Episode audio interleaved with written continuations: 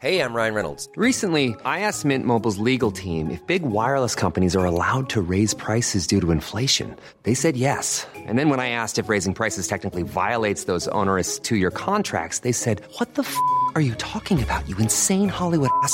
F- So to recap, we're cutting the price of Mint Unlimited from $30 a month to just $15 a month. Give it a try at mintmobile.com slash switch. $45 upfront for three months plus taxes and fees. Promo rate for new customers for limited time. Unlimited more than 40 gigabytes per month. Slows. Full terms at mintmobile.com.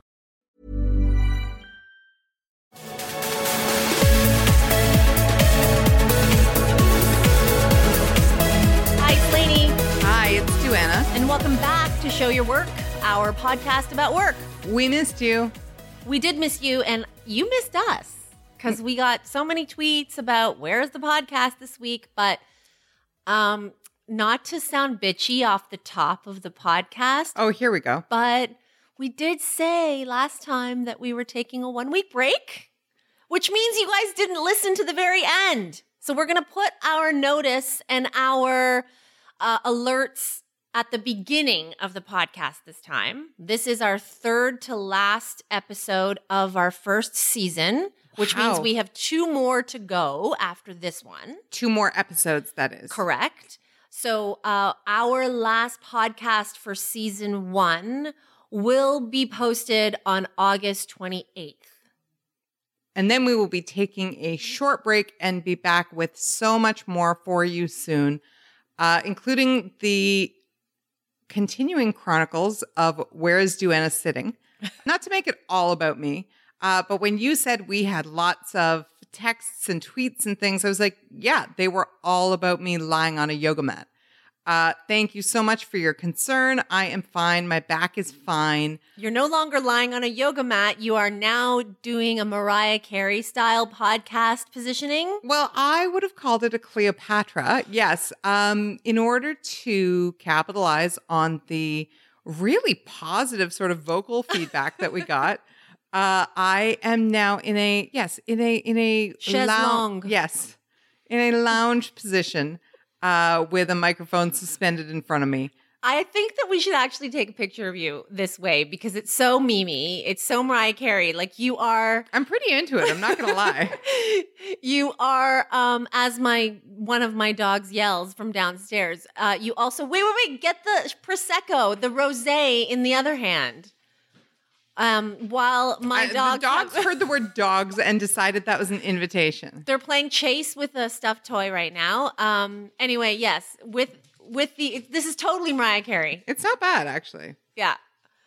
And also, uh, we're letting you know because please do continue sending us your emails about work. We've gotten so many of them that we actually want to dedicate part of one of our final episodes of the season to your emails and your work dilemmas. We've got a few of them. They're really good, you guys. Like, keep them coming and keep us posted on what's going on.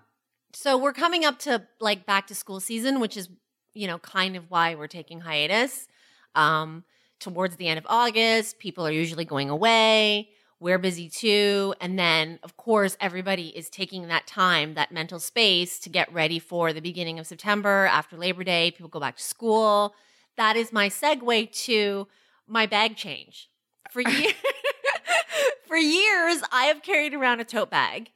And in this tote bag, as you know, Duana, because you do the same thing, I've got a laptop, a charger, no, several chargers. I have chargers for the phone, chargers for the laptop, chargers for my e-cig, uh, a notebook. But look, I carry a tote too. You carry, uh, like, this is a parachute that you, I have picked it up when we have been sort of in places and like, oh, I'll grab that while you're doing the thing.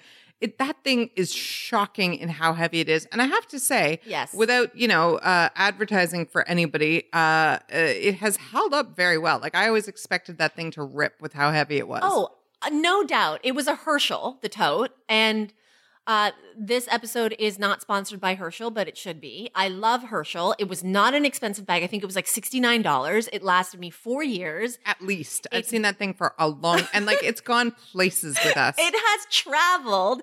So it's starting to pill. Um, and it has stains on it. But really, it's the heaviness because, as you just said, I carry so many things around with me on a daily basis that I have switched back to a backpack. I am now that person who walks around with backpack. I love I I forgot how much I love backpacking. Not actually I was going to say, but I forgot how much I like putting I like putting my work shit in a backpack, not only because of the I don't know, I, I think it's just it makes me feel like I'm I'm working. I'm industrious. I'm okay, marching so I have a along. Question. So we don't usually talk about the, you know, r- relatively small distance between us age-wise. Uh, but sometimes it comes up, like this week when I wanted to discuss the DuckTales theme uh, as part of Show Your Work, and you had no interest. Uh, so, you know, that's a generational thing. We'll include the article anyway. Similarly, were you allowed, when I say allowed, I mean style wise, uh, were you allowed to wear your backpack on both shoulders uh, in high school, or was it a one shoulder only kind of situation? Who's doing the allowing? Well, I just mean styles are styles. Things happen, things come and go. When I was uh, a teenager, you wouldn't be caught dead with your backpack on two shoulders. And I feel like that relatively small moment in time has kind of dissuaded me from going back to the backpack as soon as I should. For okay, so for my generation, being that I am a little bit older than you, at first it was one shoulder. Mm. And then suddenly we just all decided, I can't remember how and why, we all decided to rock the two shoulder and we did the two shoulder proudly. Right. Um Which is right and which is what you should do. Look, I'm a holdout. I just got a new bucket bag that I love. Uh, my bucket bags have to be big enough to hold a laptop. It's the same deal, chargers, whatever. But TV writers in general are devoted, devoted backpack people, devoted Herschel people for the most part, sometimes a Fjällräven, you know. Uh, I would like to be wooed back to a backpack and you know in in tv and media and so forth we start our new seasons in september we start the new year it's everybody i know who is a grown adult will still be found skulking around to staples buying new school supplies it's it's actually amazing how that doesn't leave you because although no one wanted to go back to school, everybody was kind of excited about back to school shopping and knew okay, fine nerd, maybe you wanted to go back to school, but like No, nobody I, I- knew I- wanted to go back to school. no i wanted to like line up my school supplies on my bed while listening to and the week smell, the smell of new paper and the smell of a new binder. So when I got my backpack, I like I I know it's only August, but I have to say I'm excited every day to put my backpack on my shoulders and go to work. Even though it's like 6:30 in the morning and no one should be excited to go to work at 6:30 in the morning, I'm like I'm really excited to put this backpack on. just in case you thought this was idle discussion, you guys, the backpack is sitting at the table with us, uh, like it's a favored child. Like it is actually has a seat at the table. But and the thing is, I got the backpack in Vancouver where I was last weekend. I went shopping with my best friend Fiona. We both decided we wanted backpacks, so we actually got twinsy backpacks. She and I got the same one, and we will be twinsy backpacking together. Anyway, I'm obsessed with my backpack. I have now gone back to backpacks. Uh, for those of you listening, let us know if you're a backpacker or if you're still a toter Uh, you know, and I, I get that it's or a bucket bagger. or whatever. Yes, except but it's I like a portable laptop. It's a thing.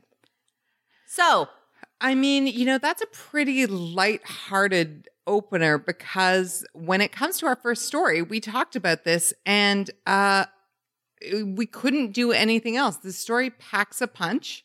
Uh, but there was nothing else we could kind of do. And it does have a lot to do with getting back to the grindstone and back to what matters and getting to work. I didn't think that we would be featuring this person as the lead story on Show Your Work until at least a few months when she had new material, as in a new album.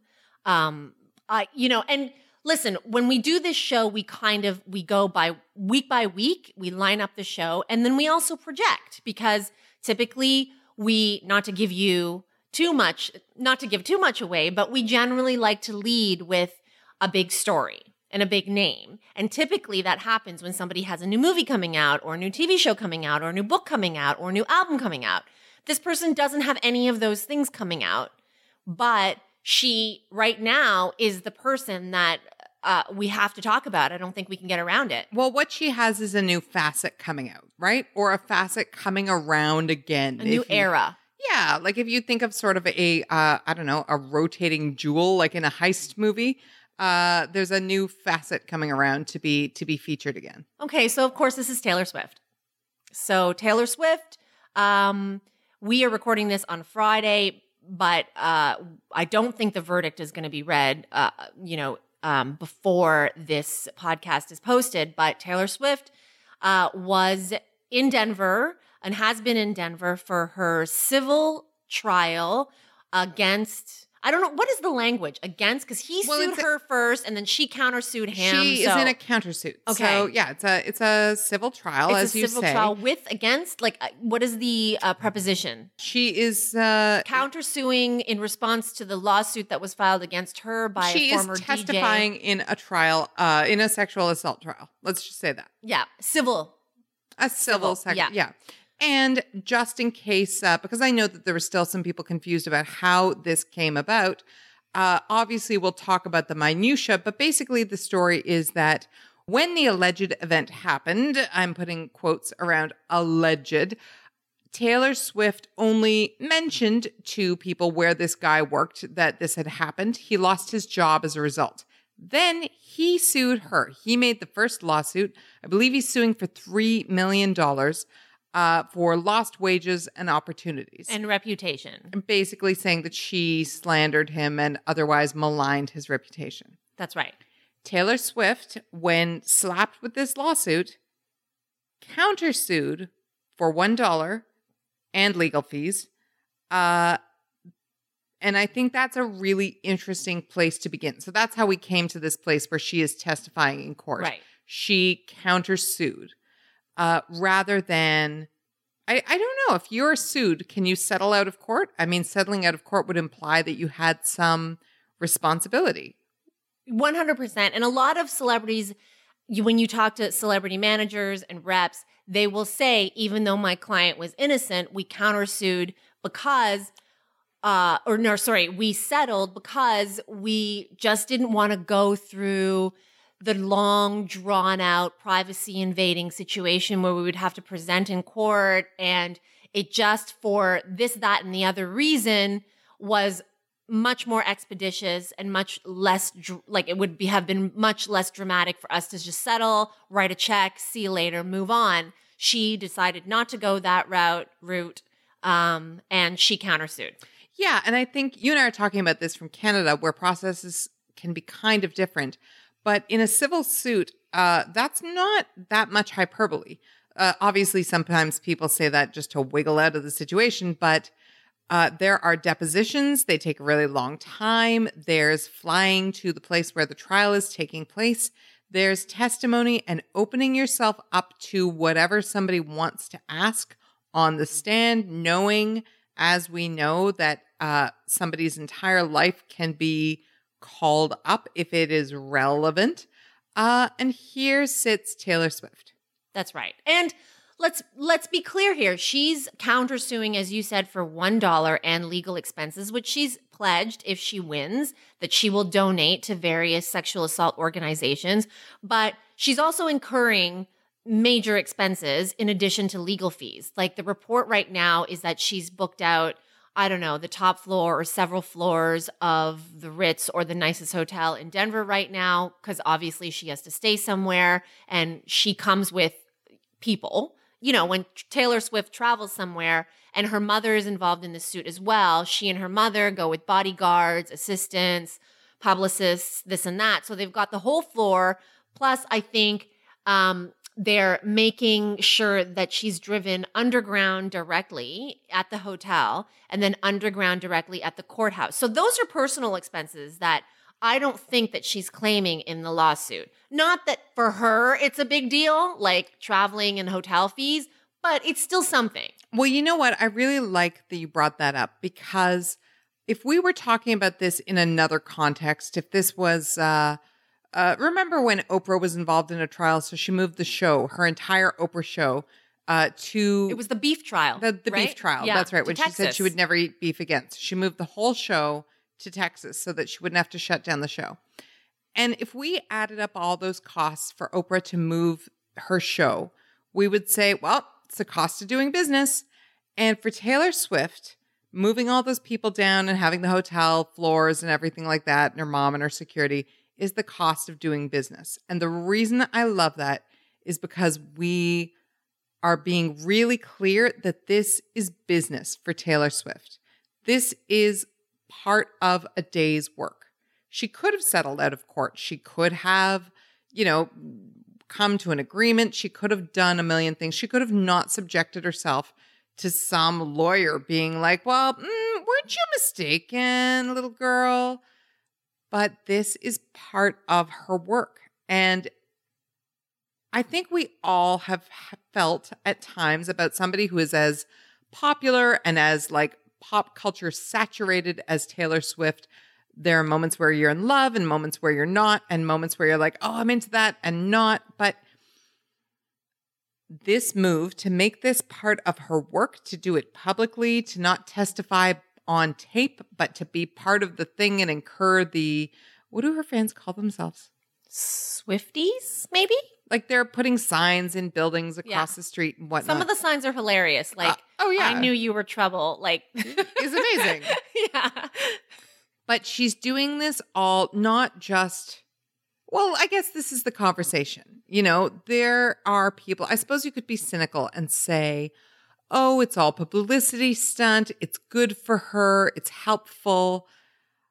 I keep coming down on the side of it is part of her business and maybe even part of her brand to show this guy that you cannot grope a teenager or early 20 something or whatever she was at the time and get away with it.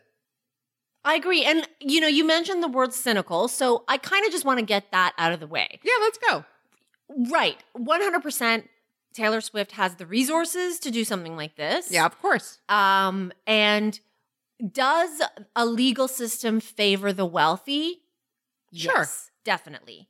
That said, again, we've just talked about there are many examples of situations involving celebrities where because of their high profile status and because of in a courtroom the risk of exposing yourself to a line of questioning that you may not be comfortable with many of them choose to settle even though they've done nothing wrong Or that's a real convenient thing to say when you Sure. have done something wrong, but you can, you know, get out of it that way.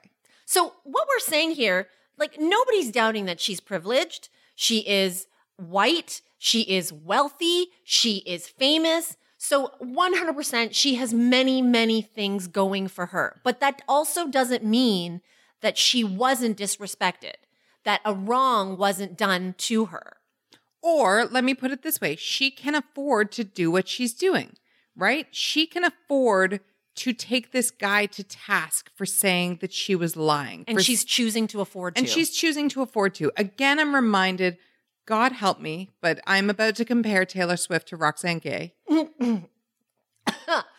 okay. Uh, yes, I know where you're going. you I know, think. close to a year ago now, uh, when Milo Yiannopoulos was given a book deal by Simon and Schuster, Roxane Gay backed out of her book deal with the same publisher, and she said and was very clear, "I don't expect everybody to do this. I am doing this because I can afford to, because I can afford to make this kind of statement. I am doing it." And to me, Taylor Swift is doing the same thing. She can afford to make this statement for $1, which of course is not going to be $1. She can afford uh, in all the ways, not just in wealth, as you pointed out, but in capital, in being a favored, wealthy white woman uh, who is, you know, privileged. She can afford to do this, but she still is doing this. And the this is saying, once again, you cannot get away with this. You Yeah. cannot grope a young woman. any woman. Yes. And you cannot grope any woman, lie about it, grin like a fucking cat that got the canary in a picture, and then try to claim damages and get away with it. She is taking him to task because she can afford to. She can afford to. And as I wrote, she can afford to be defiant. She can afford to have the tone. Yeah, sure. And, and 100%, as I wrote, there are certain women even famous uh, women who are women of color who may not be able to take that tone, who have to worry about being perceived as, especially in the case of black women, being the angry black woman. When I wrote to this, when I wrote this to you via text that day, when the transcript of Taylor Mhm. Swift's testimony came out, you actually, um, you actually appreciated the point, but offered, um, offered to me, um, like a bit of research about Beyonce. Yeah, there was a civil suit uh, where, you know, involving Kelly Rowland and Beyonce and Tina Knowles and Matthew Knowles uh, by uh, LeToya and LaTavia for Destiny's Child's earnings or not and things that they were or were not entitled to and so forth. And, you know, there are pages and pages devoted to uh, the ways in which Beyonce and her mother and Kelly, to a lesser extent, tried to stay calm, were making it a priority not to get angry at the lawyers who were trying to make them get angry, uh, were presenting a polite and graceful front at all times. So, yeah, of course, that is a factor. And that's one of those situations that, in fact, did settle out of court. That was a settlement, but the depositions are still long, there's still legal proceedings. I hear you on all of these fronts and that Taylor Swift has the privilege that many don't, but I keep coming back to because she has all this privilege, she's doing what you should do if you have all that privilege. Yes, I agree. I mean, for me, bringing up those points was just because we have gotten emails from people who are like, but, but, but, and I get it. Like, it's important to list those but, but, but. Yeah, up front to list all those but, but, One buts. hundred percent. And yet, as you're saying, Duana, what is what is she supposed to do when you build all that capital not to use it? Well, we know lots of people who wouldn't use it. You know, I we know lots of people who wouldn't. We know lots of people who would shy away from this kind of thing who when confronted by the paparazzi would be like, "Oh, that's all a private matter or I can't talk about it or whatever." Not that I'm suggesting you discuss your legal issues like on the front step of LAX, but uh she is kind of facing up to it. And this is where I can't not love Taylor Swift. She is as problematic as anybody else from time to time. She is still only a child. She's still only I I should stop saying that. She's a grown woman, but she seems uh, as ignorant as her 20 some odd years would indicate sometimes. Uh, she's all these things, but she has guts. And I am always impressed by somebody with guts who is willing to do things like this, who is willing to be wrong, who is willing to make mistakes, uh, even if she doesn't always admit the mistakes.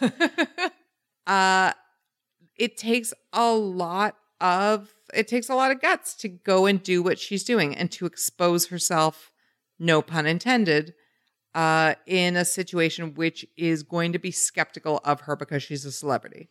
I I agree with everything that you said and what you've listed in that Taylor Swift, uh, especially what in the last 18 months to a year or so, has not been the most popular.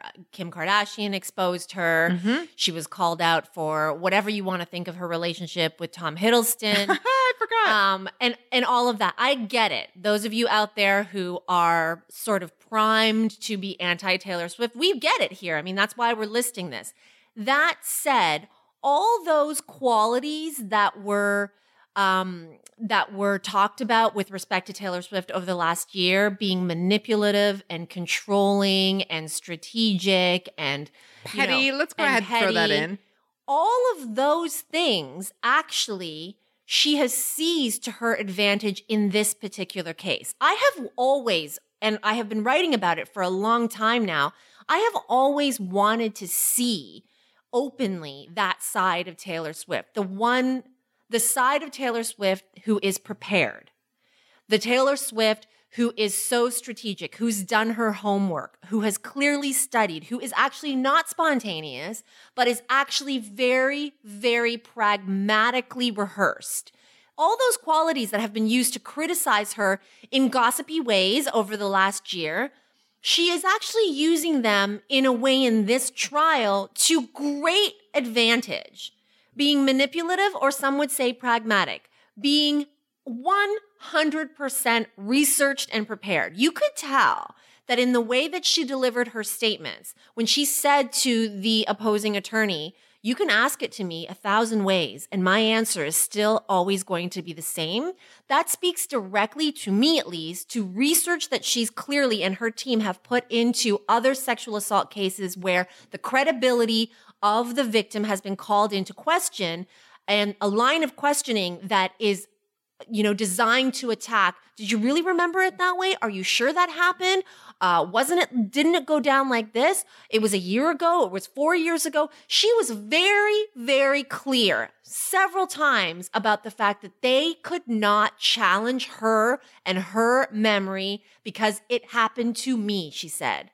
It happened to me. Now, let's be clear. It can have happened to all kinds of women. And even when it happens to you, you can have problems in recollection. You can have problems in saying things the same way, the same time. So I want to be clear that her being so staunch in what she says and, you know, uh, calculating in the words that she uses is, as you say, a result of preparation. And people Yes. who don't have the resources to prepare that way, it doesn't mean that they are any less sure of what happened to them. No, but you can have resources and not prepare. Of course. You can have resources and not be ready. This is never a girl who's not ready. Here's my question to you.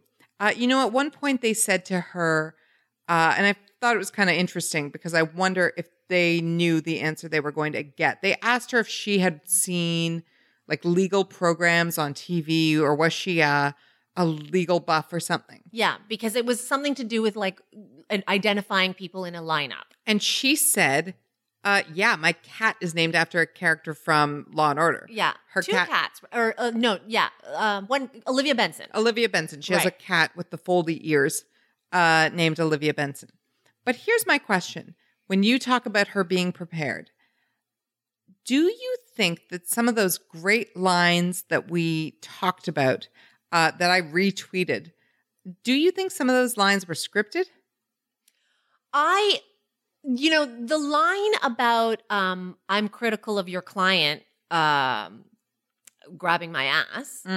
I don't think that one was scripted simply because she used the word from the attorney that was cross examining her because his question was, Aren't you critical of your bodyguard in that he didn't do anything to stop this or that he, whatever? So she used the word, she flipped his word, and, but no, I'm critical of your client for touching my ass. Right. And, So I don't think that was scripted because to me, that's quick wit in the moment. well, and the one that really gets me is when he asked, Why isn't your skirt lifted up in front? And she said, Because my ass is located on the back of my body. That's right. Yeah. I don't think you can script that. I that's the thing that's really interesting here is that I don't think you can script it either. And I don't think if you were scripting it, if you were working with your legal team, there's something really authentic about the fact that she keeps saying ass. Yes. Let's talk about the language. Yeah, I really, you know, I feel as though if you were, you know, if you've seen the picture, eh, I referred to her as a young girl, and that's wrong, of course. I can Google, but I'm pretty sure Taylor Swift was in her early 20s at She the was 23. Yeah, she is a woman, uh, as any 23 year old is a woman. Uh, and she, you know, the the outfit and whatnot is uh, is is girlish, and Taylor Swift has sort of a girlish affect at times that she cultivates or doesn't. But I found, yeah, uh, her use of my ass is located on the back of my body. She is being a smartass. And I kind of feel like you, like it feels, I don't think you can script smartass. I think you can script the right answer in court, but I don't think you can script smartass. No, I think that certainly those answers where she was, um, you know, her emphasis on it happened to me. You can ask me this a thousand times and my answer will always be the same. Certainly that was prepared. But the off the cuff remarks about, yeah, because my ass is located on the back of my body and no, I'm critical of your client not knowing how to take a photo. At Or another time, she said, uh, he got a handful of my bare ass.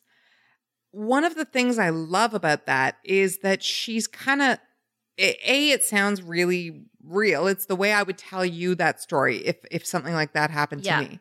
And the other thing is that there's no apologies in my bare ass. I don't know if she was what she was wearing, uh, but I love that she's not couching it in uh, because I had to wear a thing for my performance or my whatever. Yeah. I'm a good girl and I wear underwear because bad girls don't wear underwear. Like Nor- that kind of thing. Yeah. No, nor is she saying uh, my left buttock. Uh, and it's it's the way she would talk. There's no shame No. in any of what she says, and I don't expect there to be shame. I don't think there should be shame, but you know, we know the story. We know where this girl came from, and sort of the uh, hints about being a good girl and who gave up everything they had and all that kind of shit. And so this feels in terms of a grown woman talking about her body in the way that a grown woman is entitled to. It feels like a step ahead in that way. I I definitely didn't think of it that way. Now that you mention it, I like again 100% agree with you. I would add to that though that Andrea, her mother, who Mhm. took the stand the day before, also used the word ass. Mhm. Taylor repeatedly used the word ass. And even though I think, like you, that the off the cuff responses were in fact off the cuff and spontaneous, I do believe that the use of the word ass instead of butt or rear end or whatever, a more polite word, because ass in some circles is still considered. Uh, maybe not between you and me and in our spaces in our circles, but the word ass in some circles, like I can't say it at one o'clock on TV. No, and you know, I was thinking about my mom, uh, avid listener of the podcast. Hi, mom.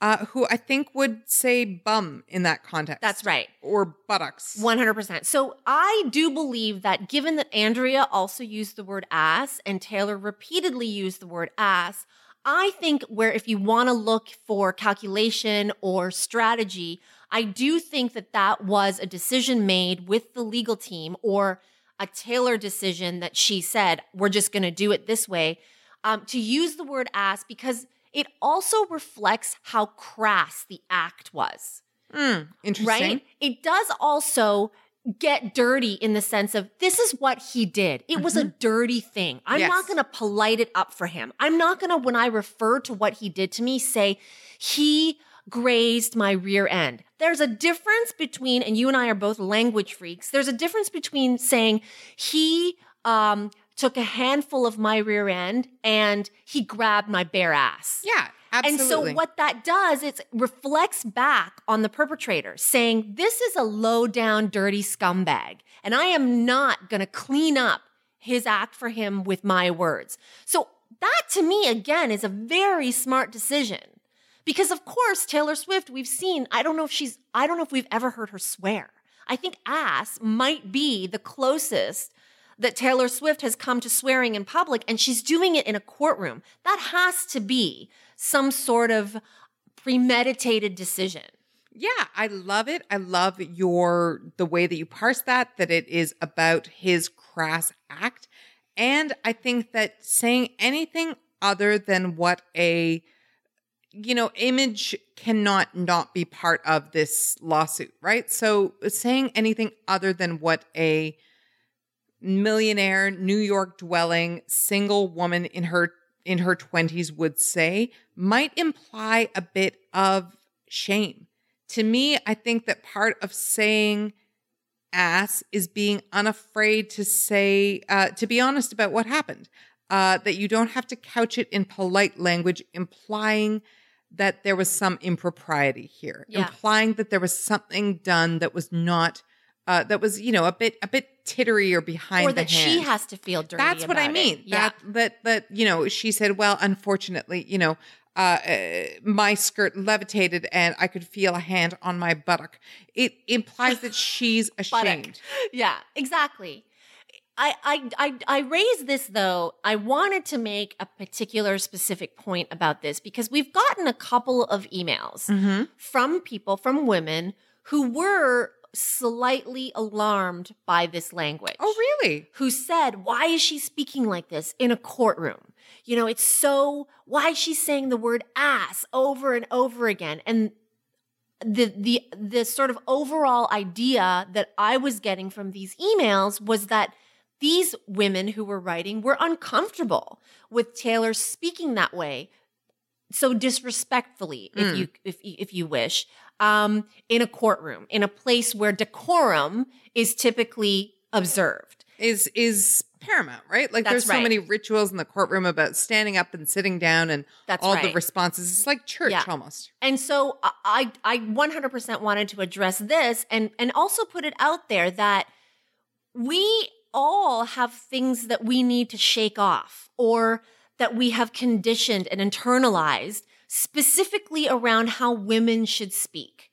And I will say, in fairness to the people who are writing in and, and expressing these kinds of concerns, they also liken the word ass and butt to shit and defecate. You would never say shit in a courtroom, and you would maybe replace it with the word defecate or I don't know, whatever, go poo or number two. And so I get it. I get I get sometimes that we can be hung up on elegant language and colloquial language. Um, but I also I also feel that we apply that hang up more st- like more stringently to women and how women should speak and how women should carry themselves um, and how that classy protocol and you know the importance of being elegant is much it's weighted more heavily on a woman's side. And i feel like you and i right now are breaking that down or trying to. You know, when you talk about Taylor Swift being uh, uh, calculating and pragmatic and all those things, when she decided to take on this lawsuit, I think obviously, as I said, it's a it's a posture. She's doing it to make a point, right? But you don't do something to make a point unless you can do it in a way that is I don't want to say perfect. It kind of mal- it disagrees with what we're doing here. But you don't want to do something like that and make a point unless you can leave it all on the floor and feel fine about it. And so I think Taylor Swift, as you say, thought about every aspect of how this would be and didn't want to look back and say, I didn't make a point as clearly or strongly as I could have because I was watching my language. I didn't make as clear a point about how angry I was, how violated I felt. That's my word. She has not used that word to my knowledge because I was being decorous. And I really think that that speaks to uh, all those words we keep using a pragmaticism, a business sense, uh, a calculatedness. It also just speaks to an intelligent woman. She's smart. no one ever called her stupid Nobody ever called her stupid. But in using, in choosing the words that she's going to use and the ways that she comes at it, she has absolutely no apologies and no regrets. And I don't think she's not stupid in the sense that she knows we're going to sit here and talk about this. Uh, and I don't think that you undertake something like that unless you can say, I'm going to leave everything on the table and have absolutely no regrets about why or how. this is the side of Taylor Swift that I have always enjoyed and have got like I get turned on by when she talks about her work like there are times when she's releasing an album and sometimes she goes into the work that's involved how much she thinks about it um, how she breaks it down I've always enjoyed that part of Taylor Swift I I very much enjoy the fact that a Taylor Swift that is calculating and pragmatic exists. I want to see more of that. Um, we are seeing that in this trial. I would like to see how that looks more and more in when she puts this away and when she can uh, redirect back to what made her famous in the first place, which is songwriting. I would want to know if this is a demarcation, if this trial becomes a line where in 20 years we look at the trajectory of Taylor Swift's career, if we can look at this trial and say, you know what? Prior to this trial, she was on the down. She was embarrassed by Kim Kardashian and Kanye West. Then this trial happened and she was so assertive and she really showed us that those balls, guts. You said you used the word guts, gutsy. Um, and after that, X, Y, Z. I'm very curious to see how this translates onward. You know, you said you and I are language freaks, uh, uh, which is not to say that, we, you know, we both love some profanity of our own, right? And as you were talking about that, will this be the demarcation line? I thought of that delicious phrase. Uh, you know, this is the point where Taylor Swift has no more fucks left to give, right? This is the point where she really, truly is like, I am going to be who I am and do what it is I do, whether or not you like it. I could care the fuck less uh, which is a really exciting place to be. So It yeah, is. It is an exciting place to be, particularly now because, you know, in preparation for this trial and in the aftermath of what happened last year, as we all know, she's gone underground. Mhm. Right? She has started cultivating mystery. Well, and look, that's exactly right. You cannot be on trial anywhere if you have been out the night before at uh, a club that is as popular as Bungalow 8 once Okay, was. but let me just pound the table and hopefully Yasik will not edit this out. Yes, because how many of them do go to the club? right. before they have to present themselves. And not only did she not go to the club the day before or the week before, she decided not to go anywhere eight months before this trial. That requires a discipline and a commitment that I I want to credit her for. Well, yeah, and not just a discipline and a commitment, because yes, it does, but also a conviction. She believes in herself. She believes in this trial. She is doing this because she thinks it's right. And I think when you do that, it's pretty easy to give up some nights out here and there when you really believe in what you're doing. I'm sure it's difficult at times. And again, insert the same macro about Taylor Swift has the money to throw private parties in the million lofts she owns and blah, blah, blah. She's not suffering. But when you believe in the conviction of what you're doing, you can justify just about anything. I'm into it. I'm quite excited, and it sounds like you are too, both by uh, the way she handled this trial, but in the lead up. That mystery that she has been working on, the the going quiet and this trial, it is a perfect way to reset. My God. I actually wonder, not to put a hat on a hat and a postscript on a postscript, but I wonder as we look uh, at show your work and as we look forward to uh, our next season, whether we can start to pinpoint uh, that moment where you stop caring about what anybody else thinks as the moment where a lot of careers really take a turn. Let's let's see if that comes up again. Hey, I'm Ryan Reynolds. At Mint Mobile, we like to do the opposite of what Big Wireless does. They charge you a lot, we charge you a little. So naturally, when they announced they'd be raising their prices due to inflation, we decided to deflate our prices due to not hating you. That's right. We're cutting the price of Mint Unlimited from $30 a month to just $15 a month. Give it a try at mintmobile.com slash switch. $45 upfront for three months plus taxes and fees. Promo for new customers for limited time. Unlimited more than 40 gigabytes per month. Slows. Full terms at mintmobile.com. So we were just talking about Taylor Swift and um what tipping points in careers, right? Yeah. And right now, I want to know if you think John Cho has reached uh, one of those tipping points in his career. John Cho is currently starring in a film called Columbus. Uh, he is the lead. He is not typically the lead. Um, he's a lead. He's the lead in this film. Um, the the shitty thing about this film is that it's being released in stages. So, uh, depending on where you are, you probably can't see this film. I know, for example, Sarah, who lives in Chicago, still won't be able to see this film for a couple of weeks. That said, uh, the publicity, there have been some great articles and there's been some great press uh, about this film. It uh, it screened at Sundance, I believe. People are really high on this film. It, it has received a lot of acclaim, and much of that is due to the director Kogonada. Um, and uh, he this is his first full length feature film. Right. So, um, Kogonada and John Cho have really, you know, during this press tour, have talked about the synergy they were able to develop in making this film. Um, but again, our topic right now is John Cho and tipping points in careers and working for so long. John Cho, by Hollywood standards, is not young.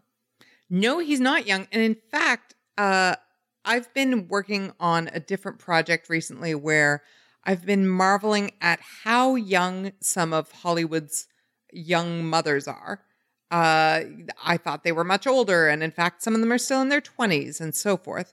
By contrast, John Cho, if you had put me on the spot, I might have said John Cho was 31, maybe 33.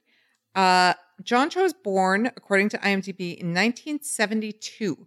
He's older than me. I mean, you say that like that's so impossible. There are people older than you. Um, but yeah, 1972, which would put him at 45 this year. That makes John Cho 45 uh, in June, actually. And he's been working for a really, really long time. I mean, if I had to put a finger on when I thought John Cho became a household name, that phrase we always use, I would put it, of course, at Harold and Kumar Go to White Castle. Yes. So, you know, according to his IMDb, he was working for almost uh like almost a good 10 years before that. He has been working for a really long time. But 2004, Harold and Kumar, John Cho becomes John Cho in a way. He becomes that guy. Oh, that was that guy from Harold and Kumar.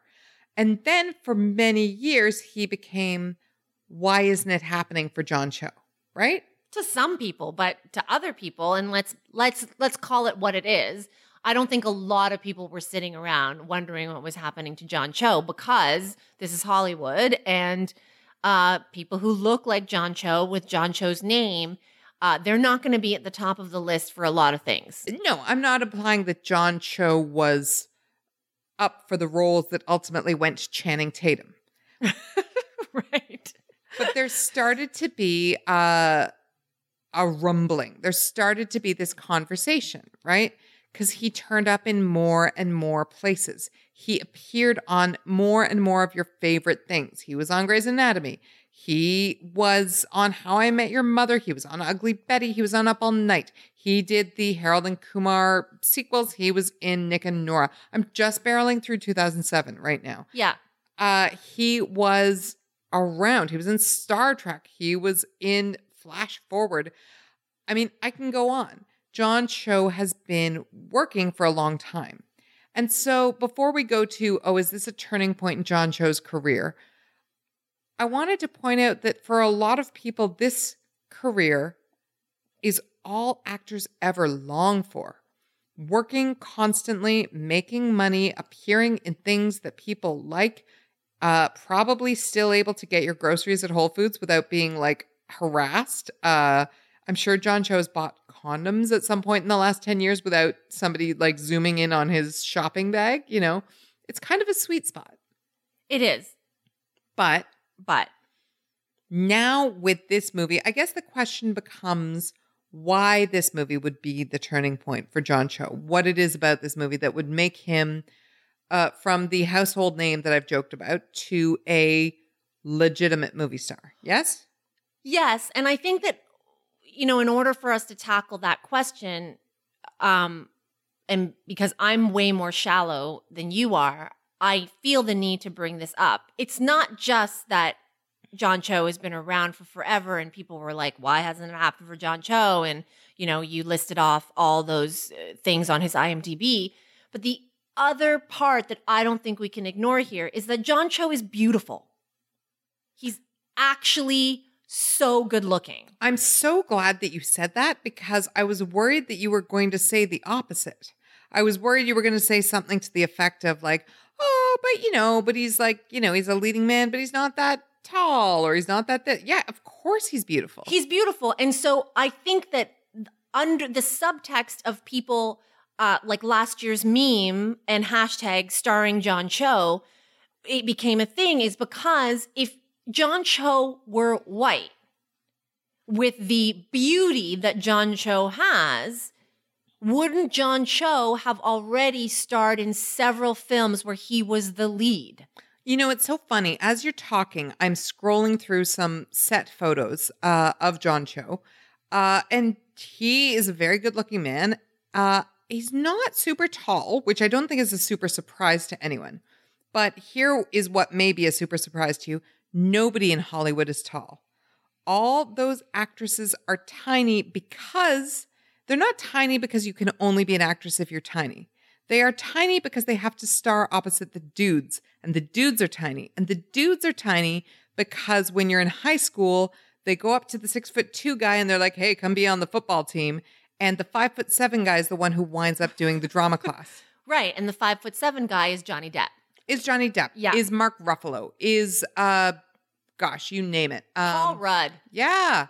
Uh, They're you know, short. uh, Andy Samberg, like all those guys are Let's short. talk about the biggest matinee idol, uh, James Dean, tiny. Sure, Tom Cruise is tiny, famously tiny. So yeah, I mean, his height is not should not be a barrier. No, but I bring it up because John Cho, unlike many of his uh, would-be contemporaries, uh, if we're if we're going there, I felt the need to say silver screen there.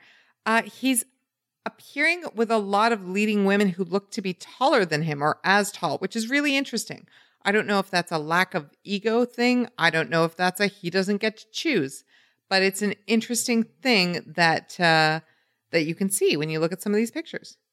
So, I mean, to go back to, to to recap all these points, you know, you've been listing how long his career has been, how many things he's been in. We're talking about Columbus. I brought up the fact that knock knock, hello, duh, he's beautiful, and yet Columbus really is. I can't name off the top of my head another film where John Cho is the lead and the romantic lead. Columbus is not really a true, if you want to just put things in boxes and categorize them a rom-com it's definitely not but there is a romantic thread and he is the only romantic male or the the only male in the film considered to be the romantic option so um and again this film is getting a lot of acclaim and I love it obviously I'm here for it I'm a little bitter that it took this long Well, I have a question for you about that. Uh, you know, eh, look, I'm gonna I'm gonna say it too. Like this is not a a known director. This is not uh being plucked by uh Terrence Malick or Steven Soderbergh to be the lead in your film. So on the one hand, I kind of go, well, is this big enough to make John Cho? On the other hand, you know, we also have talked about uh, the the. I feel like we can't have this conversation about John Cho being call it the first. Are we calling him the first Asian actor to break through as a romantic lead? I, I, the fact that I can't counter you with another name, I think, is the point. So, sure, let's let that. I should say that uh, you know I've been in a lot of conversations recently uh, in terms of casting about what constitutes Asian uh, versus South Asian versus uh, whatever. Uh, you can't have this conversation without talking first of all about uh, Kumail Nanjiani and The Big Sick. Uh, he is, of course, playing a romantic lead in a rom com that is doing incredibly well. It is about his own life. He's he playing wrote it. himself. He wrote it. Yeah. But it's but if we're saying, you know, it's a rom-com, that's what it is, then there you go. Uh, then there's John Cho starring in Columbus, which is you have you seen it? I can't see it. I there's you know I want to see it. I want to see it so much, but it's one of those like slow rollouts, the limited release rollouts. And then of course, uh, you know, one of the biggest parts of dis- and then of course one of the biggest parts of this discussion has been uh, the casting for Crazy Rich Asians, uh, which you have been following so closely for so long. Crazy Rich Asians was pointed about doing a deep dive for a deep search for Asian actors, not accepting no, there aren't good looking enough or young enough or famous enough or whatever. Uh, so I guess my question to you is when you say you're a little bitter about that it took this long for John Cho. I also wonder will he be usurped by younger, newer, hotter actors who are and this is scandalous, but now kind of allowed to be in leading roles? Well, I don't know. I think that's a great question. And maybe, and if we're going to talk about John Cho that way, then I go to Lucy Liu, right? So, you know, exactly. Like I think of Lucy Liu and I think of Lucy Liu, uh, which is, you know, she was one of the angels. Yeah. And I think of Lucy, we've talked about Lucy Liu a little bit um, in this podcast about how she's directing now. And I think about though these conversations that we've been having in in a loud way over the last what 3 to 5 years about diversity and the need for representation. They certainly weren't happening and I I don't want to use this terminology, but I will just because we're talking about Hollywood and they speak this way. The conversation that we're having now wasn't happening in Lucy Liu's prime. Now, yes, 100% Lucy Liu's prime can be now. She's in her 40s no, no, and no. whatnot. I don't, but I don't think it serves us to sugarcoat what we're talking about. Yes. So in Hollywood, for women, they consider your prime what? 18 to 28? Sure, let's be let's be you know, let's be generous and say like yeah, 24 to 33. Three. Okay. So I feel like Lucy Liu has everything, right? Talent, looks, because this is what we are. Yep. We're Hollywood. Charm, yep. And that conversation was not happening in her sweet spot. It's happening now. Yeah, look, I'm not a I'm not going to pretend to be a huge Erykah Badu fan, but I reference the phrase and the video "See you next lifetime" all the time. Uh because it just the timing did not match up for Lucy Liu. She missed the boat in that way. That's why you breathe that way just That's why I ago. had that big sigh. Yeah. That's right. Because you're right. It was all there, but it was not, it did not add up for her. They will go to her. This is my prediction. Wherever we are uh in, you know, I hope it's sooner than I think, but wherever we are when the first uh Asian actress or Asian American actress wins the best actress Oscar, Huh. They're going to call Lucy Liu wherever she is and get a quote from her, right? Like the Monday after those Oscars. And she'll be like, oh, I'm so proud and it's so amazing that this happened in my lifetime and blah, blah, blah. But the point is, it didn't happen for her. And that's a hard thing to process, but it's also, I think, I guess it's not something you can rush. You know, all those women who are not Viola Davis when she gave that incredible speech, or Lupita Nyong'o who won uh, her Oscar and sort of was a was a breakthrough in that way. Uh, there are many women before them who did not win. And you know, I know we're talking about John Cho, but I feel like it's important to discuss that there are people who notice this is happening. Uh, I want to segue for a minute to uh, uh, an article that uh, you and I kind of batted around, uh, where Niecy Nash and Chelsea Handler were in a discussion about diversity and what it means and uh, what it's for. And, eh, eh, you know, Niecy Nash was talking about how much pressure there is on people who are diverse to say, well, it's fine now. And how often people say to her, well, now there's Taraji P. Henson, now there's Viola Davis, and now there's Kerry Washington. It's fine now, isn't it? And uh, she said, what about all those women who aren't being represented? To which Chelsea Handler said, like who? And Yeah. Niecy Nash, who you, I don't think anybody is expecting to be the voice of uh, the unspoken. It was actually on Chelsea's uh, uh talk show. It was on Netflix. That's amazing. Even better. And Niecy Nash says to her, uh, How about Asian women? How about Muslim women? How about Middle Eastern women? How about all these other people that we're not seeing as cultures, as people? Uh, you know, one person is not an exception, and one sort of chink in the diversity armor is not a diverse and layered entertainment or any other industry. Well, and so, you know, to go back then to John Cho and whether or not he could be the male version of Lucy Liu, what is critical about this particular role in Columbus, directed by Kogonada, who is also Korean, is as he told Vulture recently, in working with John and casting John specifically in this film where he is the male lead, the romantic lead, it quote represents Asian American male sexuality. And here's where I would, and listen, we're not playing like oppression Olympics here. So, uh, you know, I'm not here to, to say one person has it worse off than the other.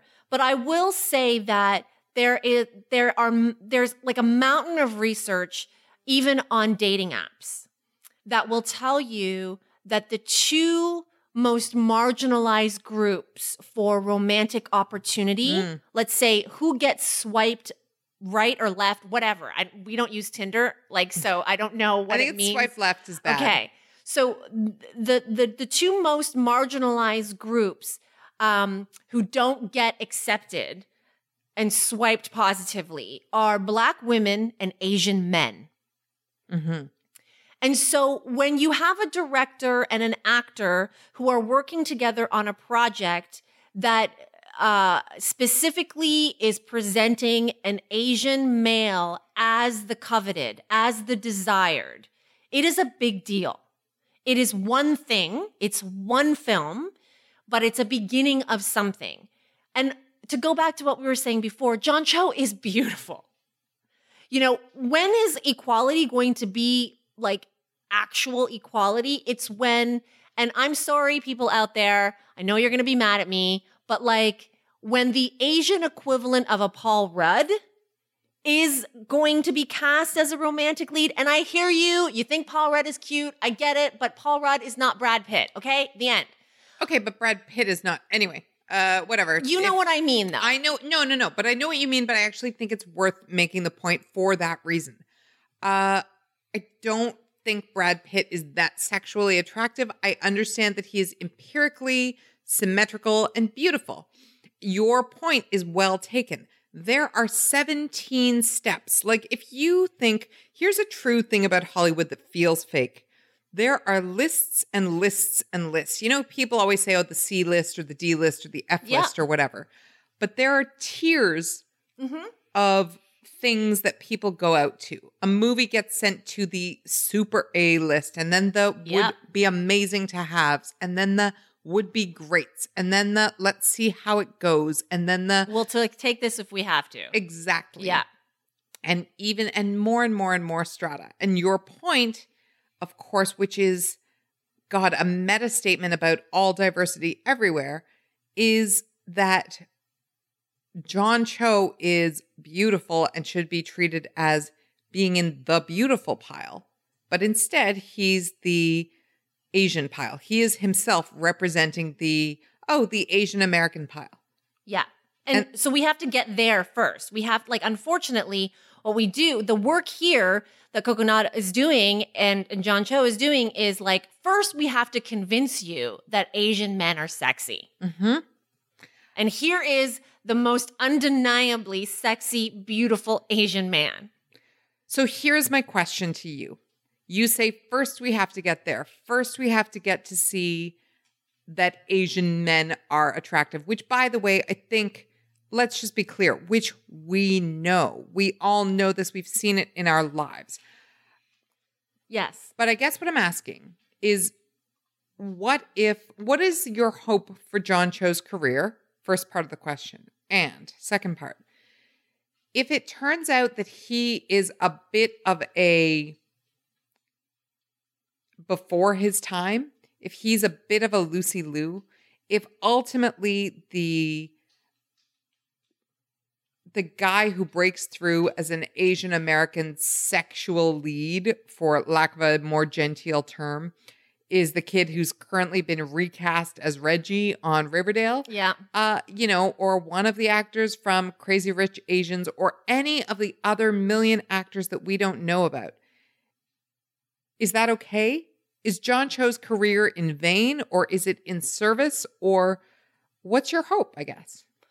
Well, I'll, I'll I'll take the first part of the question too. What's my hope for John Cho's career? What I I love about this um about this project and everything. Like, because I can't see this film, all I can do is consume it and all the interviews, and we will link to them in the post for this podcast, is what I'm learning about John Cho and what we didn't get to know. John Cho went to film school, he went to acting school. And so Kogonada um, in directing him in this film is saying, yes, not only am I giving you the opportunity to see John Cho as a sexual romantic lead, but I'm actually giving him a role where he can tap into his studies. Hmm. You know, so um, what we're seeing, and you listed Kumar, Harold, and Kumar, right? Mhm. And the the Star Trek and the whatnot. We actually haven't seen very many opportunities for John Cho to say, "Hello, I am John Cho, thespian." And this is one of the few times when there's a director and an executive producing team who are like, this guy has skills, skills with a Z, you know? um, and, you know, before this, nobody ever really thought of him as a classically trained actor. He is classically trained. Yeah, no, I assume he's a comedian. So exactly. So and this is what my hope is for. Like he does this film and suddenly people are like, "Oh, right." Like when we talk about the fucking Shakespearean actors like the Tom Hiddlestons uh, the, the Tom Hiddlestons and the fucking I don't know, what the other Tom Hiddleston is a Shakespearean actor. Yeah. Didn't he play Loki or some shit? He did. You yes, exactly. He's most famous for Loki, but like, you know, he can do the stage. They, you know, So, okay, what the- and the. Benedict, whatever, Cumberbatches, you don't think of John Cho in that way. And this is the film where I hope that finally we can think of him as not just the Harold and Kumar comedic actor, but a dramatic, like a serious actor who can actually be versatile. That's my hope for John Cho. And I actually feel, given that everything that I've read about him, I hope this film opens up those opportunities for him. Um, the second part of your question, will it all be in vain? I don't think so. Because if he is able to go out there and be like, hey, I can I, I can do more than just Harold. I can actually be a classically trained actor, then I think that in the next 10 years, we're going to see John Cho in a way that we didn't expect to see John Cho. Yeah, and you know, I didn't think uh, that it was in vain, but as we talk, it's ironic because as we talk about the opportunities for various people, you know, it's this is intersectionalism, right?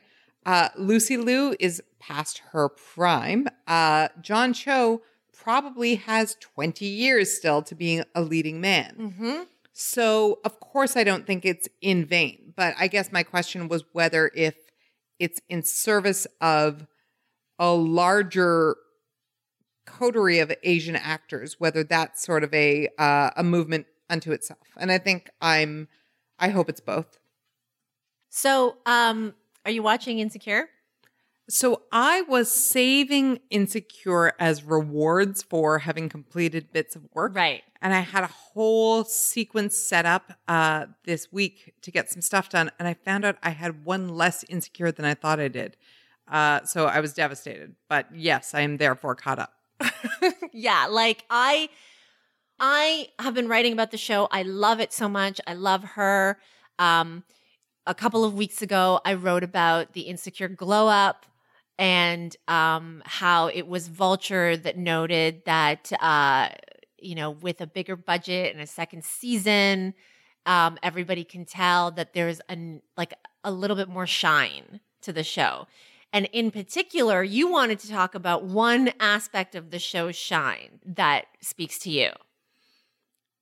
Yeah, you know, uh, you're right. It's it's kind of a rite of passage that if a show gets a second season, uh, they get a little more money. It starts to look a little better. Uh, there are countless high school shows, for example, that in the first season only had one hallway that they have to make look a million different ways. Even show like Gossip Girl, which was supposed to be glamorous. yeah, Like if you look back between season one and season two, even that is like the lighting, the clothes, everything is better. And in so many ways, it's intangible because you can't quite know why you feel better, but you're like, oh, okay, you can. And in some cases, there are shows where uh, the second season has a budget cut.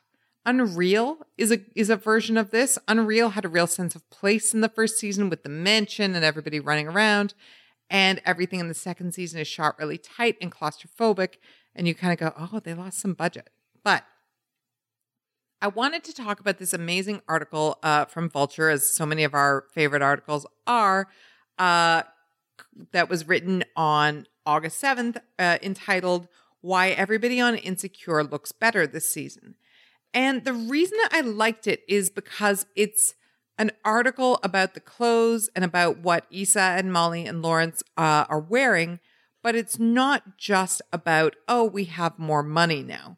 It's about how wardrobe and costume designers really channel uh, the characters through what they do. And that's what I thought was really cool. Oh, I I fucking love this. You forwarded this article to me, and uh, we will post it with the post that will go with this podcast.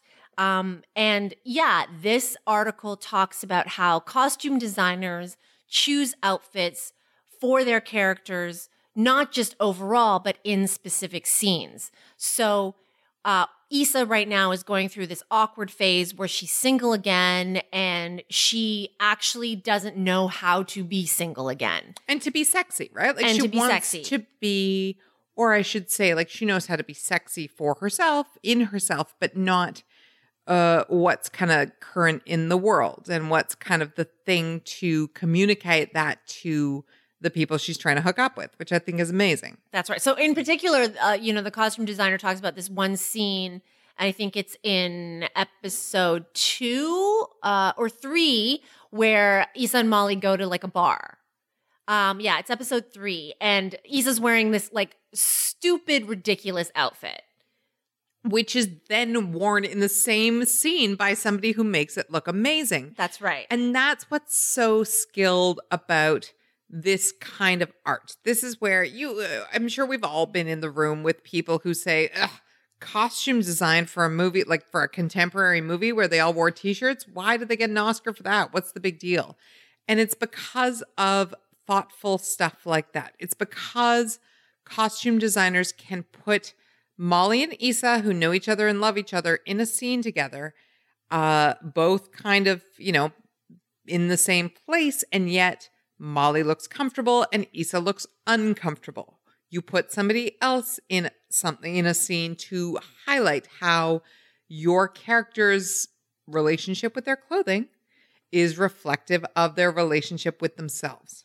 That's right. And a few weeks back or a few months back, and this is, you know, this is my fucking petty cunt coming out now. We talked about Blake Lively. Uh, often, ironically, yeah.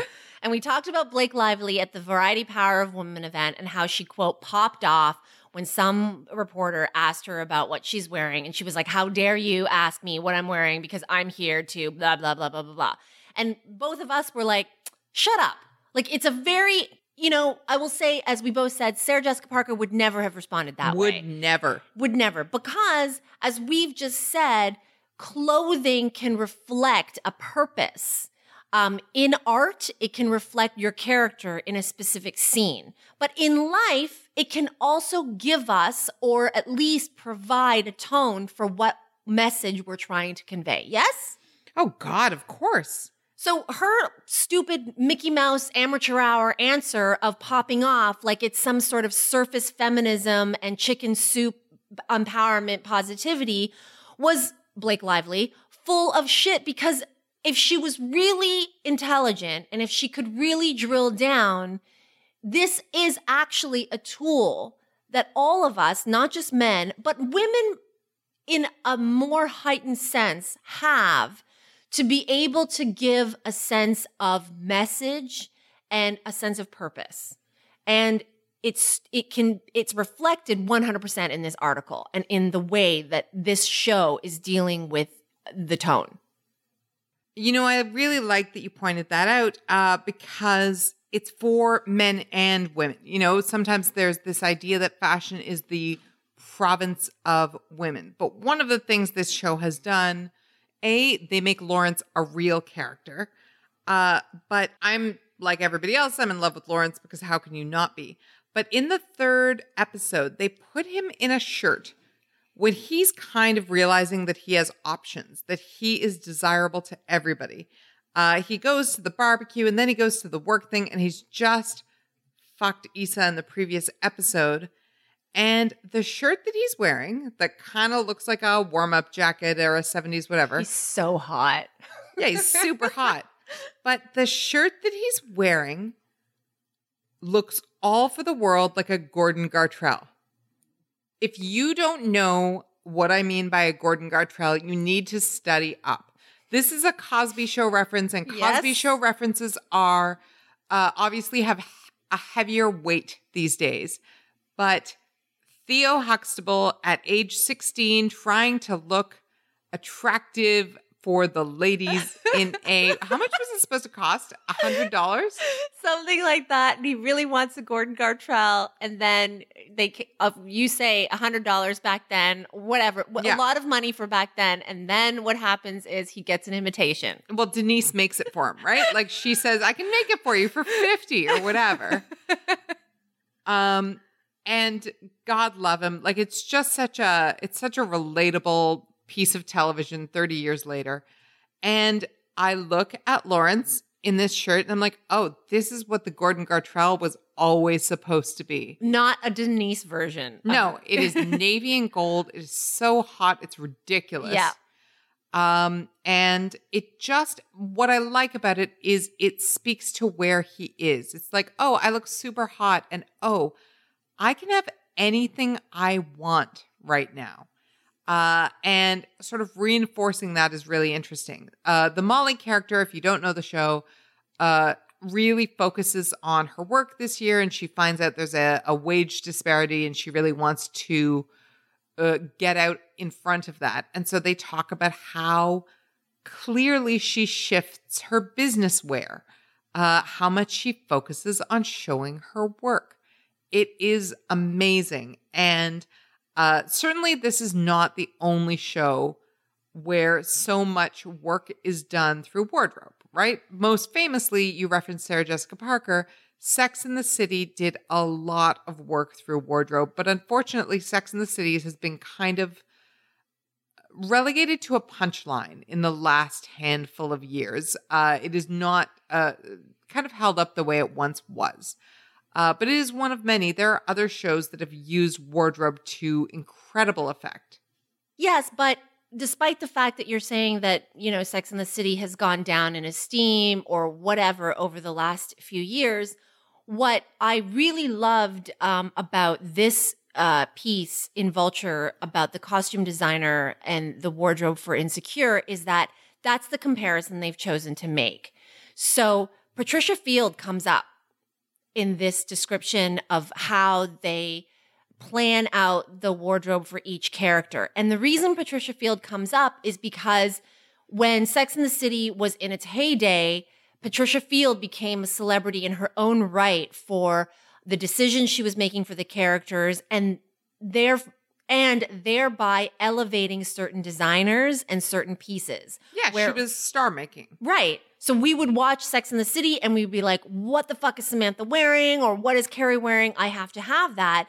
And the costume designer, and you know, we've been remiss. We have not named her. So let's name her right now. We're sorry. Ayanna James. Um, Ayanna James, what she's doing is she's saying, I want to do for Insecure what Sex in the City did for fashion. I want to make Insecure a destination for where people go to figure out what they need to add to their wardrobes. And it's already happening. In, uh, in what? In episode one, Issa was wearing, when she and Molly go for a walk or a hike, she was wearing a Days of the Week t shirt Mm-hmm. like Monday, Tuesday, and the Wednesday, Tuesday, or sorry, the Wednesday, I don't know my days of the week. The Wednesday, Thursday, Friday, WTF Right. was highlighted. And I saw that shirt and I was like, fuck, I need that shirt. Right. Because it was really just the days of the week, but the WTF is the, you know, the remarkable thing about it. Um, Ayanna is highlighting major brand designers and labels, but she's also using a lot of message tees. So Issa wears a lot of message tees. Um, you know, there are certain message tees that are associated with the Black Lives Matter movement. There are certain message tees that are calling out police brutality. Um, Ayanna is saying right now that 100% my goal is to make the fashion on this show as important as it was for Sex in the City. And there's an added layer of significance there because this is, for lack of a better word, black style. Well, yeah. And so, first of all, there's not another show that is highlighting black style in that way. Uh, and secondly, the comparisons to Sex in the City keep multiplying because, of course, Sex in the City was overtly a New York show. And Insecure is overtly a Los Angeles show.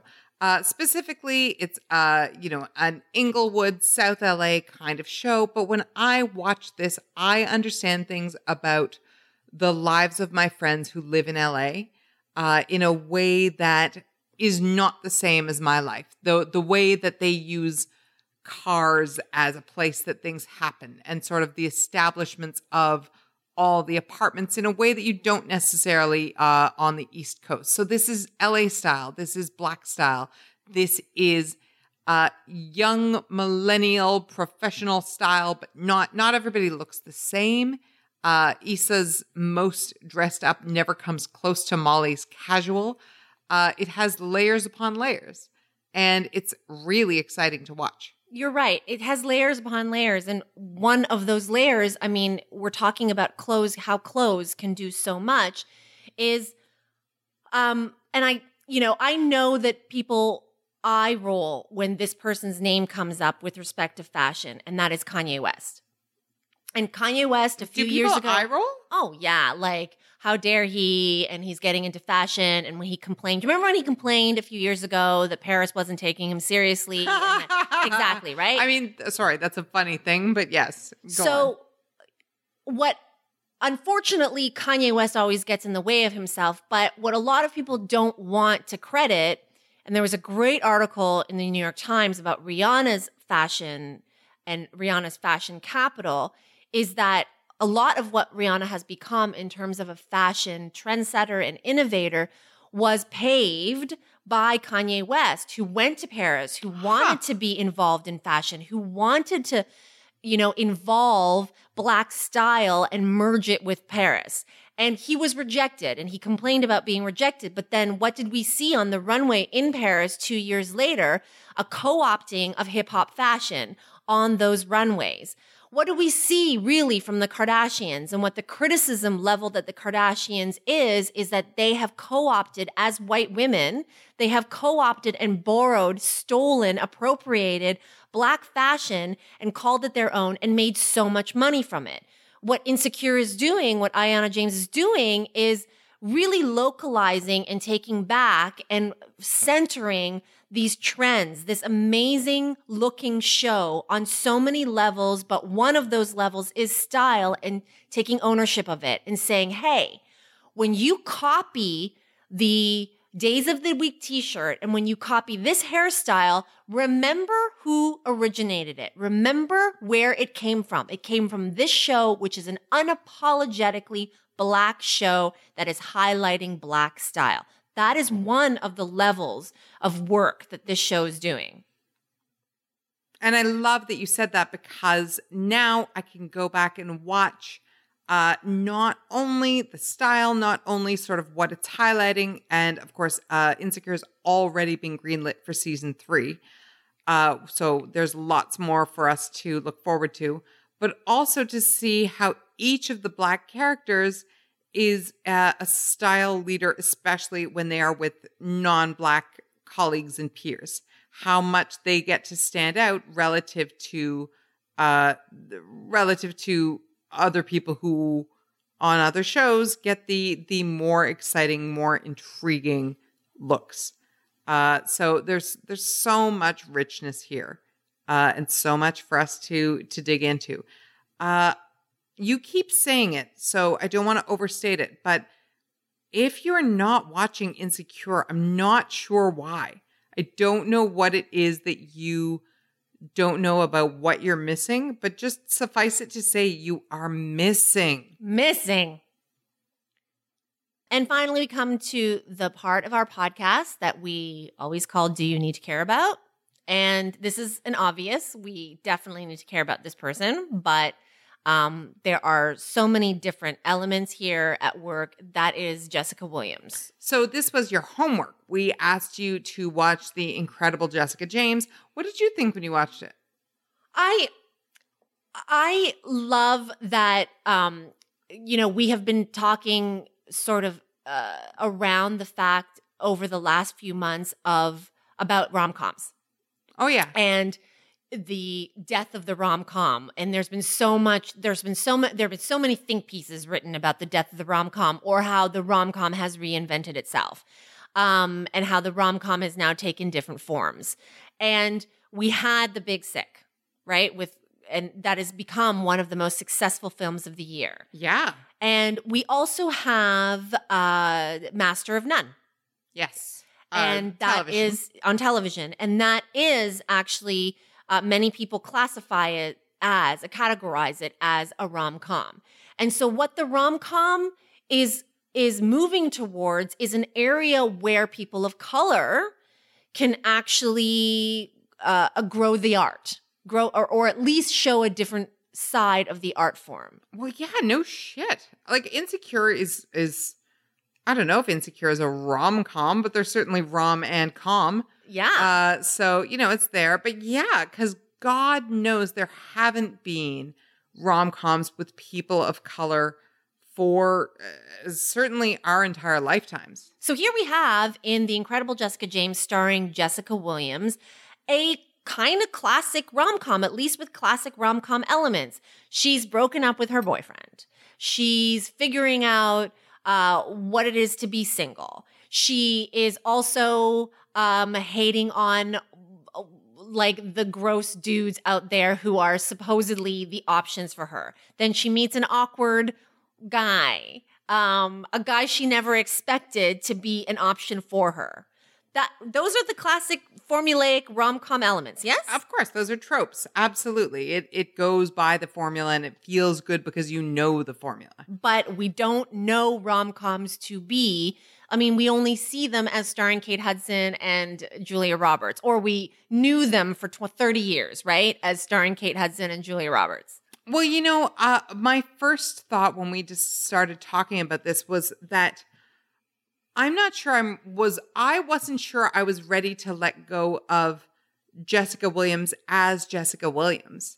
Uh, she was such a beloved part of the Daily Show for me. She was so funny, uh, and it even when she came up in the press as herself, uh, she felt so relevant and exciting uh, that I sort of was a bit reluctant to lose her quotes fully in place to scripted material. I wasn't sure I wanted to let her go there as much as I wanted to see stand up specials and Jessica Williams interviewing people and Jessica Williams writing a book, uh, all of which I think is speculation at this point, but please write a book. Uh, but I was really pleasantly surprised by how much she disappeared into this role and also was still that really entertaining, hilarious presence. Well, I, I love that you said that. It's so interesting because, of course, when she was on The Daily Show and Jon Stewart announced that he was leaving, there was a campaign, or there are a lot of people who were like, Jessica Williams should be the replacement, or she Mhm. should finally take the seat. And she uh, said on Twitter, she was like, "Hey, do you remember? Like, she made an announcement on Twitter saying, "I like that's no, I'm not going to do that. So thank you very much. I'm very flattered, but like, no, thank you." And she just did this interview with the New York Times where she says herself, "quote I know what I'd be incredible at, and I know what I wouldn't be as great at." I didn't want to insert myself into that narrative to please everybody else. I was listening to my heart, making sure I honored what I was truly excellent at. And that was in direct response to probably a question about why didn't you take on the Daily Show? Mm-hmm. And or something similar. I'm sure there were similar. talk shows being proffered at her and similar. That's right. And her answer was, Well, I know what I'd be awesome at and what I would kill. And I didn't think I would kill at that, so I didn't do it. this is such a like one of the many sub chapters of show your work is uh this idea that you should do what you are ready to do when you know you can take it on that just because it's in front of you doesn't mean you have to take it and do it if it's not where you feel like you can excel and that's a hard lesson for all of us And she made that decision at like, what, 25 years old? Yeah. That's really knowing yourself. But again, in Hollywood, and especially if you are an underrepresented uh, faction in Hollywood, you have to know yourself because there aren't necessarily a lot of people who have tread a path for you. And yet, in knowing yourself, you know, if you're Jessica Williams, you have to go to Sundance and be talked down to by Salma Hayek. I know? remember. And that was something where I really felt, uh, you know, I felt two ways because on the one hand, she was talked down to and then she held her own. And that was such a riveting uh, discussion for us to read and process. And at the same time, there are a lot of other 25 year old actresses who just get to be actresses, you know, who don't have to bear that on their shoulders of being kind of young and woke and standing up to Salma Hayek, who is just like, could you look me in the eyes, please? Which is just still makes me so uncomfortable. So uh, there's a lot, uh, there's a lot on Jessica Williams' shoulders, and she seems to be shouldering it rather well. To say nothing of the day to day practicalities of shouldering the reality of being a black actress in a traditionally white space, which is Hollywood. And so I moved from the New York Times interview that I read about her to her piece, her profile in Allure. Um, it was a while ago. It was mid July or towards the end of July, you know, while she was promoting the incredible Jessica James. And she talks about her style, her personal style. And she talks about how she's chosen to wear her hair in braids because it's, you know, more convenient for her. And that she says, while she doesn't focus much on her hair, she just does her hair the same all the time. She really loves makeup. And she said that, um, you know, I'm a tomboy. I really love doing my makeup, though. I find it relaxing and grounding. And then she said, in the beginning, I watched a lot of YouTube tutorials. You find a beauty blogger who has your skin tone, and pretty much everything they use will look good on you. Even now, I bring my own stuff to shoots because a lot of makeup artists don't know how to work with African American skin. They'll make me all one color.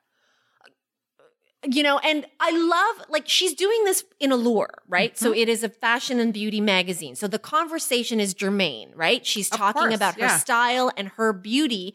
And she's saying, but listen, um, hello, beauty magazine. I bring a lot of my own makeup to shoots with people like you because you hire people who don't have experience doing makeup for people with my skin color. Well, it's really interesting that you say that because when I read that, I did not think magazines at all. I uh, I immediately thought television and film because in a photo shoot, in a fashion shoot, uh, you can check each image as it as it uh, comes up. You know, it's sort of flashing onto the Yeah. expensive Mac in the corner. Uh, and that's not to say that there are makeup artists who aren't making the same mistakes, but often when you are, but you know, there's a limited place that they are lighting. Uh, the lighting is sort of static in a fashion shoot. For television and film, uh, the nature of the beast means that the performer is moving through space. Uh, and so lighting has to be lit in a particular way. Uh, and makeup has to be done in a particular way so that it catches the light all the time as the person moves. And that I think is where the bigger challenge is because a lot of what is standard for lighting, for camera work, uh, has been based on Caucasian skin for a really long time. I remember when HD TV came out and HD cameras, there was a real overhaul in the makeup industry because they couldn't get away with some of the same tricks that they had been doing for a long time.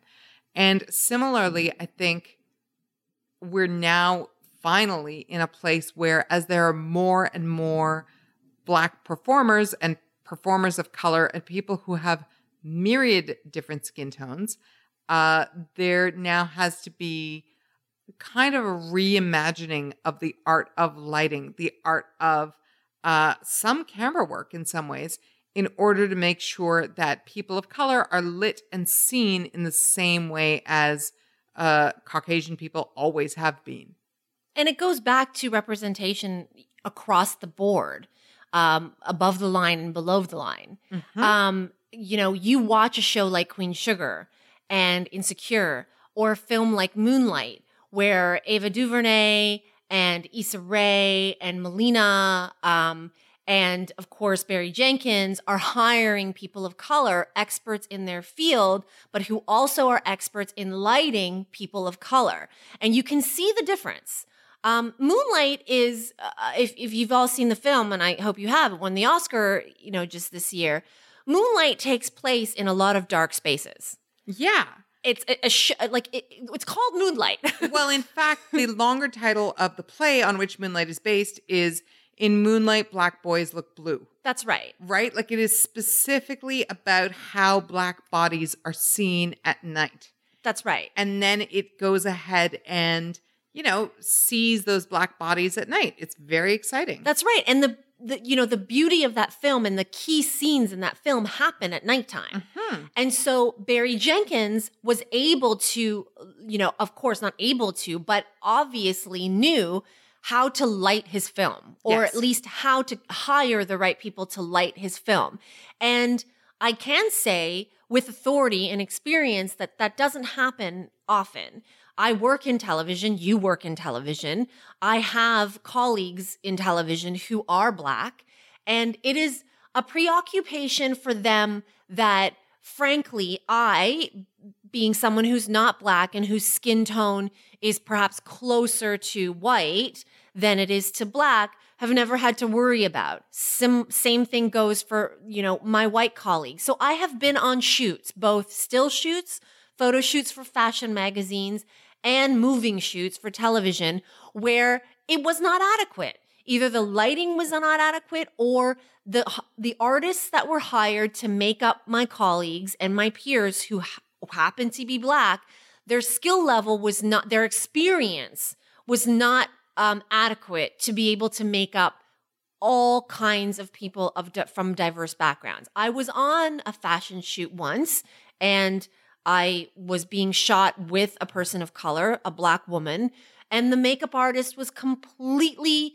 not skilled, did not have the skill or the actual product in the bag to be able to make up uh, my colleague. right. And it's, and it's so frustrating I can't tell you how frustrating it is. Well, nothing in that situation is a surprise, right? Nothing in the situation of who you're going to be making up or what the what the scenario will be or what makeup you might need is going to be a surprise. So there's not really an excuse for being unprepared. Uh, and there's not really an excuse for hiring people who don't know. I'm reminded of a really great segment in uh, a podcast I'm really enjoying right now called Happier in Hollywood. Uh, is uh, a great podcast, which is just about kind of Hollywood hacks and how to live. Uh, but uh, the two hosts had a new assistant who had herself been working on Queen Sugar and was talking about how uh, all of the departments on that show had to run various parts of hiring past Ava DuVernay and how they would say to each other, let's look harder, let's push further to find people of color in our various departments. Nobody wants to say to Ava DuVernay, oh, we couldn't find somebody. Oh, there wasn't anybody who was, you know, a person who knew enough about this or who could do this or who was able to work with people of color. It's just not acceptable. It would not be acceptable. Those people themselves would lose their positions. And it reminds you that, yeah, if you push far enough, if you work hard enough, that of course there are people in all aspects of this industry who are able to do what's required. Well, it reminds me of a story that you sent to me a while ago, and that was Jennifer Hudson on Dreamgirls. And you tell the story. Well, you know, uh, Jennifer Hudson talked about how, uh, and Dreamgirls was shot in, uh, was it 2010? Maybe a bit earlier. Uh, the Jennifer Hudson, uh, who, you know, and there's there's so many layers to this because, of course, she was playing kind of the villain, Effie. Uh, that she ultimately got uh, injections in her lip because the shadows that her lips were causing on film uh, were causing problems.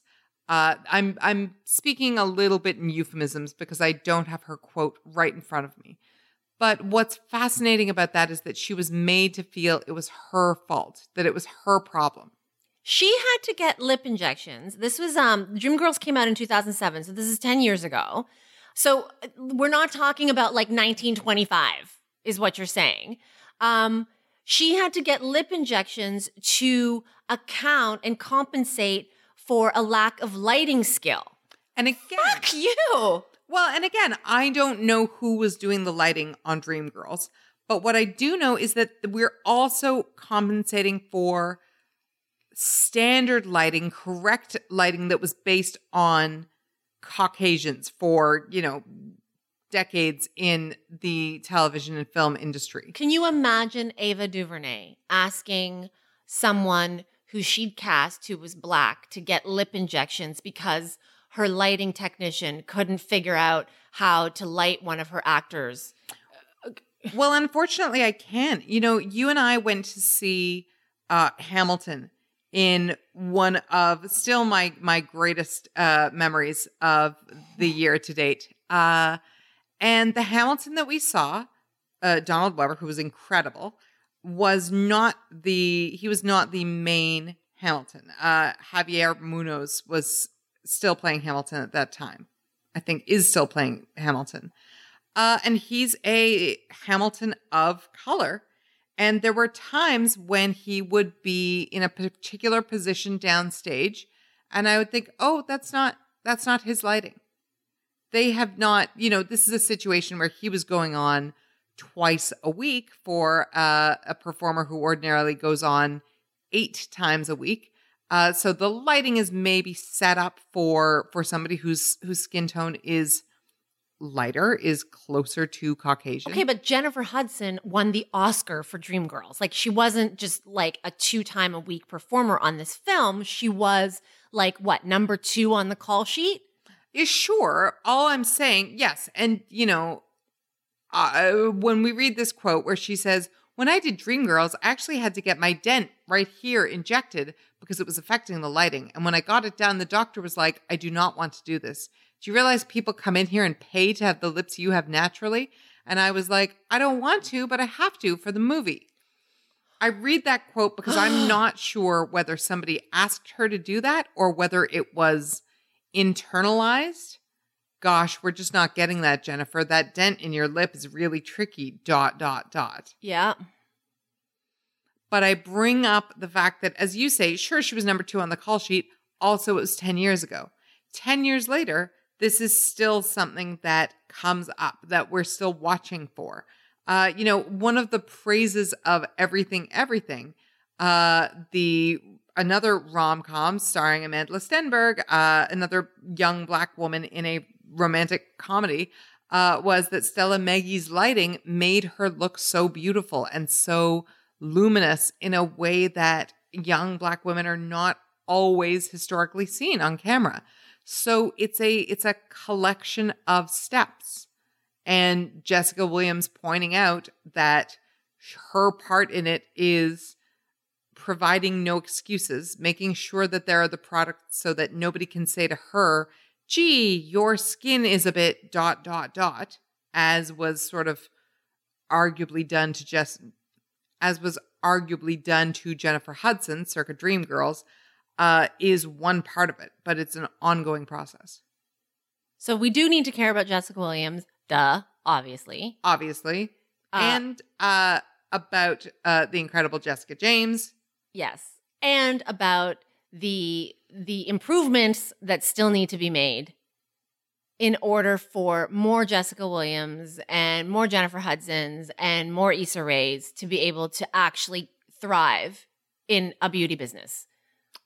These are the things that are show your work also. If you see a fix that has to be made where you work, but that seems obvious that isn't happening, point it out. Tell us, tell people you work with. I've heard it called the squeaky stair, the thing that everybody knows about, but just kind of avoids and jumps over. Tell us what it is. Tell us what you found and what you highlighted. I would love to know. And please keep sending us your emails and your tweets. Um, as we mentioned, this is the third to last episode of our first season. So we have two more to go.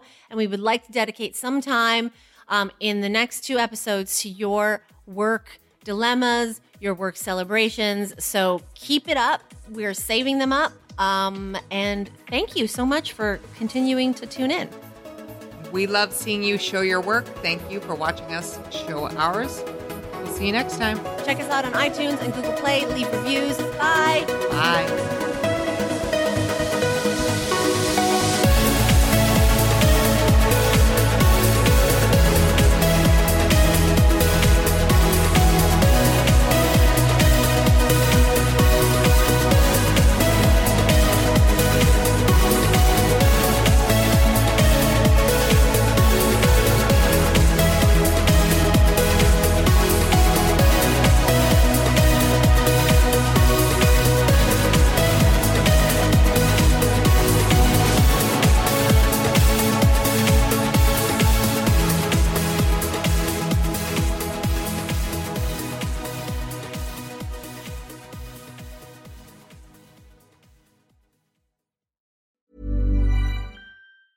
Planning for your next trip? Elevate your travel style with Quince. Quince has all the jet setting essentials you'll want for your next getaway, like European linen, premium luggage options, buttery soft Italian leather bags, and so much more. And it's all priced at 50 to 80% less than similar brands. Plus, Quince only works with factories that use safe and ethical manufacturing practices. Pack your bags with high-quality essentials you'll be wearing for vacations to come with Quince. Go to quince.com slash trip for free shipping and 365-day returns.